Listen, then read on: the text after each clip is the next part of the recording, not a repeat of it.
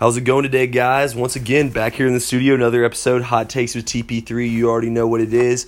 Today is Thursday, June 7th, 2018, obviously, and we just had some big breaking news hit the NBA hot stove, guys. Brian Colangelo has officially been fired as GM of the Philadelphia 76ers.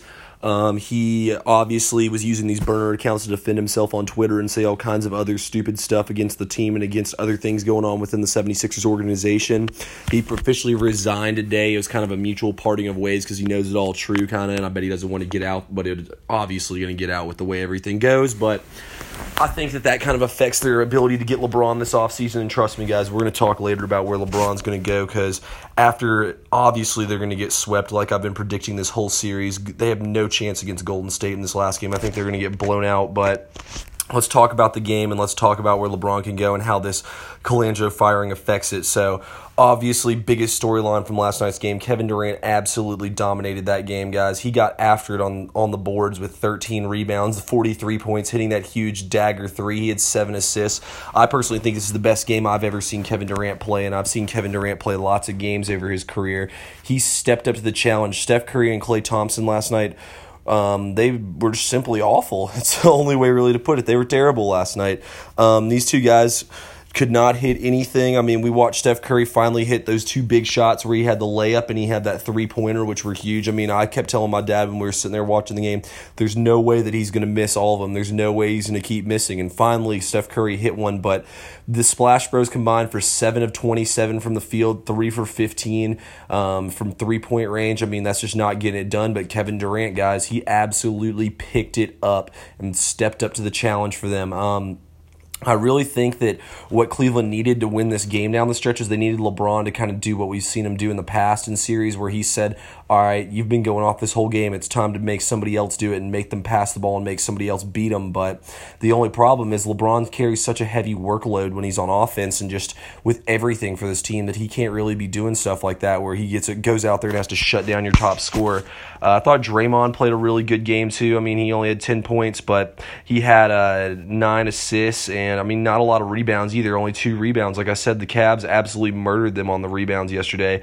The rebound total was Cleveland 56, Golden State 41. I mean, Golden State could not get many rebounds, and that was hurting them in the first half. Cleveland's pace outplayed them in the first half, and realistically, looking at the way Cleveland played in the first half, they dominated the entire first half of that game, and to only be up 6 points at halftime, you're just kind of like, what more can we do? What else can we do? Even in the first quarter, my dad and I both look at each other, and we're like, what more can LeBron do? They dominated the whole first quarter, and they were only up by 1 point. It was 28-29 at the end of the first quarter. I thought that three-pointer Kevin Durant drilled right before halftime was huge. I mean, Kevin Durant, guys, this game was a legacy game for Kevin Durant. Kevin Durant before this game, obviously we know what people have said about him. We know how his career has gone. We know the way everything's gone from this season. We know how his attitude's been and everything people's been saying about KD, how he's a snake, how he took the easy way out. But this was a big-time legacy game for him. You saw the Splash Bros and, honestly, Draymond not really do their thing as much. Yeah, Draymond had 10 points, 9 assists, but, I mean, Draymond usually rebounds pretty well for them, plays great defense. I mean, they got Iguodala back, but KD carried this squad last night. He put the team on his back, and I personally think this is the biggest legacy game for Kevin Durant. I mean, it's kind of his way of saying, I'm the reason why we won this title, not Steph, not Klay, yet I still think it is a team thing. But, I mean, he's the reason why they won last night, and he's the big reason why they're going to sweep this team now. I personally think the morale is down in Cleveland. I mean, J.R. Smith shooting that three-pointer at the end. I mean, I guarantee you that was not what Tyronn Lue drew up. There's no way he drew up a J.R. Smith deep three. But another guy who I thought played really well last night was JaVale McGee. Yeah, he only had 3 rebounds, but he had 10 points. He did a good job of scoring when they gave him the ball. He had 0 assists, obviously, but 2 blocks as well, which was big. And he had a +3 +minus, I thought was huge. Draymond actually had a -2 +minus, which is interesting right there. But I really did think that they played a lot better with him out there on the floor. Curry's was +0, but Klay Thompson and Kevin Durant were +14 and +15 last night. So, I mean, Golden State just played a great game all around. Another guy who played well was the rookie Jordan Bell last night. He had 10 points, 6 rebounds. I just thought he did a great job positioning himself on the offensive glass to get easy baskets, caught some alley-oops. I just felt like he played his game and he did a good job of knowing his role and playing what he had to, and it really helped the Warriors. But looking at it from a flip side of things, Yeah, I said LeBron should have done more. He had 10 rebounds, 11 assists, 33 points. But like I was saying all day yesterday, they got to play iso ball and have LeBron go for about 50. Kevin Love had 20 and 13, which is really good. But, I mean, you can't be relying on these other scores. J.R. even had a good game, even though he's 3 of 10, 5 for 14. But you got to like him shooting his shots and hitting some. Rodney Hood stepped it up big time off the bench with 15 points. I mean, Rodney Hood looked great out there, 6 rebounds. He played a really good game, I thought. I mean, I just felt like that Cleveland played a decent game, but they just needed a little bit more. And I just feel like you needed one of those performances out of LeBron where he goes for 50 or 40 to 50 points. I feel like that's what you have to get, and that's what he's going to have to do because they really have to slow this game down, which they did a good job, I thought, of slowing the game down, but it really didn't change much for Golden State with their game. Kevin Durant just isolated as well and got tons of points. I mean, Golden State still had 27 assists. We know they would like to stay in that 25 to 30 range of assists, move the ball 300 times. So I thought they did a great job of staying true and playing their game. I mean, both teams did it, got to the free throw line. Obviously, Cleveland had 0 free throws, and we saw Gilbert call him out on Twitter. I thought that was pretty funny, saying how they had no free throws, but they got to the line 17 times, or got to shoot 17 free throws in the second half. They had 13 for 17, which is not great. I mean, if you look at it statistically, shooting and stuff, both teams are about even. Cleveland got more shots, actually. Golden State only had 81 to Cleveland's 92. I mean, Cleveland was murdering them on the boards. Cleveland actually had 15 offensive rebounds, which is huge. So, I mean, they were getting the second chances, 14 to 11 on turnovers. I mean, Golden State, though, had 19 points off those turnovers. That's the thing. Like I've been saying, you gotta be smart with those isolation possessions. You can't be reckless with the ball, and that's what they were last night, and that's really what hurt them. But looking at it for Game 4, honestly, I don't really think there's much that they can do in Game 4 to win this series. I think the series is over.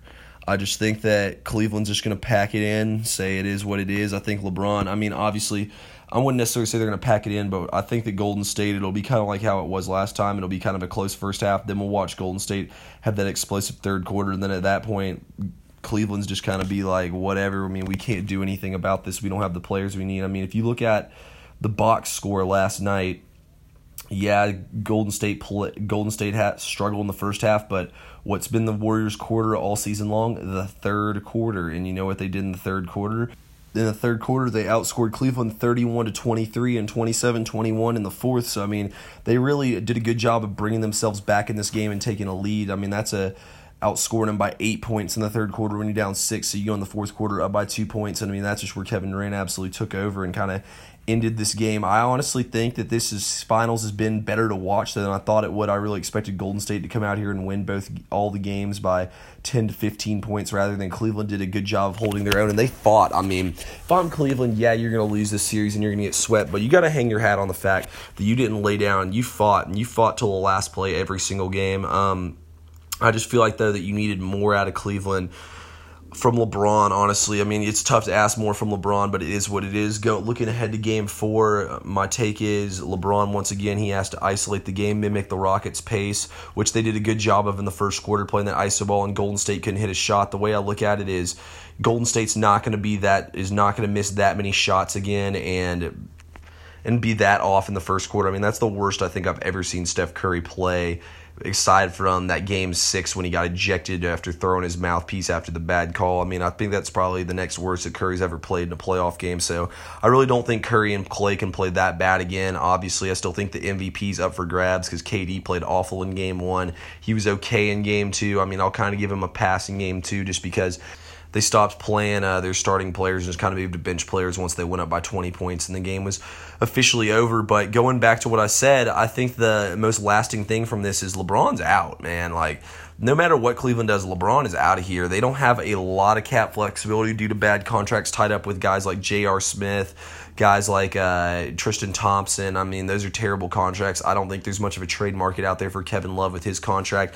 Don't get me wrong, I think Kevin Love's still a great player, but he's been very injury prone, and we've seen him get knocked around throughout the playoffs and the regular season, missing extensive time. So I realistically think LeBron's gone. Obviously, I think they could trade that pick and get Eric Bledsoe or Kemba Walker. I think Kemba Walker's way better than Bledsoe. I was talking with a friend earlier, and we were both bashing about how bad Bledsoe is and how he doesn't do anything well. So I think that's kind of out of the question. If I were Cleveland, I would keep that draft pick and make a selection with it because they're going to need a new player moving forward. But I personally thought that LeBron would go to Philadelphia. I feel like that their ability to defend between him, Covington. I mean, Covington is made first team all defense, and you got Ben Simmons and LeBron who can guard any guard in the league. I feel like that defensively would be unreal. And then you got Embiid as your stopper, like big man back there holding everything down as the anchor of your defense. I just think that team would be amazing. Obviously, if Kawhi can get moved or if he stays in San Antonio, it makes San Antonio a player. Or if he goes out to L.A., it makes him a big-time player in getting LeBron. So I definitely think there's lots of moves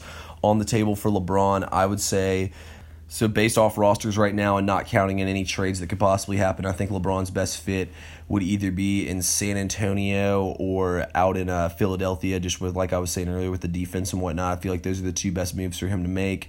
I mean, he could go to L.A., but like I said, I'm not going to get into roster speculation today. Trust me, I'm going to try to come up with a little NBA alternate universe with me and my buddy Kyle Thacker, who's been on here a couple times. So, I mean, I think it'd be pretty fun if we came up with a little alternate universe for what's going to happen next season or what we think should happen to make the league the best next year. But all that's coming in more next week, but I really think this Colangelo thing's huge because it proves that there's not really stability in the front office for this team, and LeBron's going to want a stable front office if he's making the move to another another team. So I really think that's huge, and that's going to factor in, but I think there's a 0% chance he stays in Cleveland, especially after they just got swept.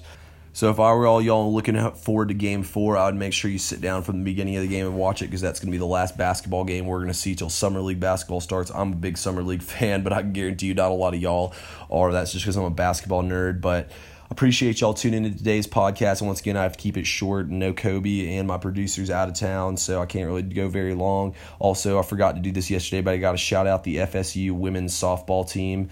They did a great job winning that national championship. Gotta love seeing the Noles get another championship. Let's hope we can bring one home in football or basketball next season. I'm excited to see what happens in football, but I'll be coming at y'all again tomorrow, so get ready for that.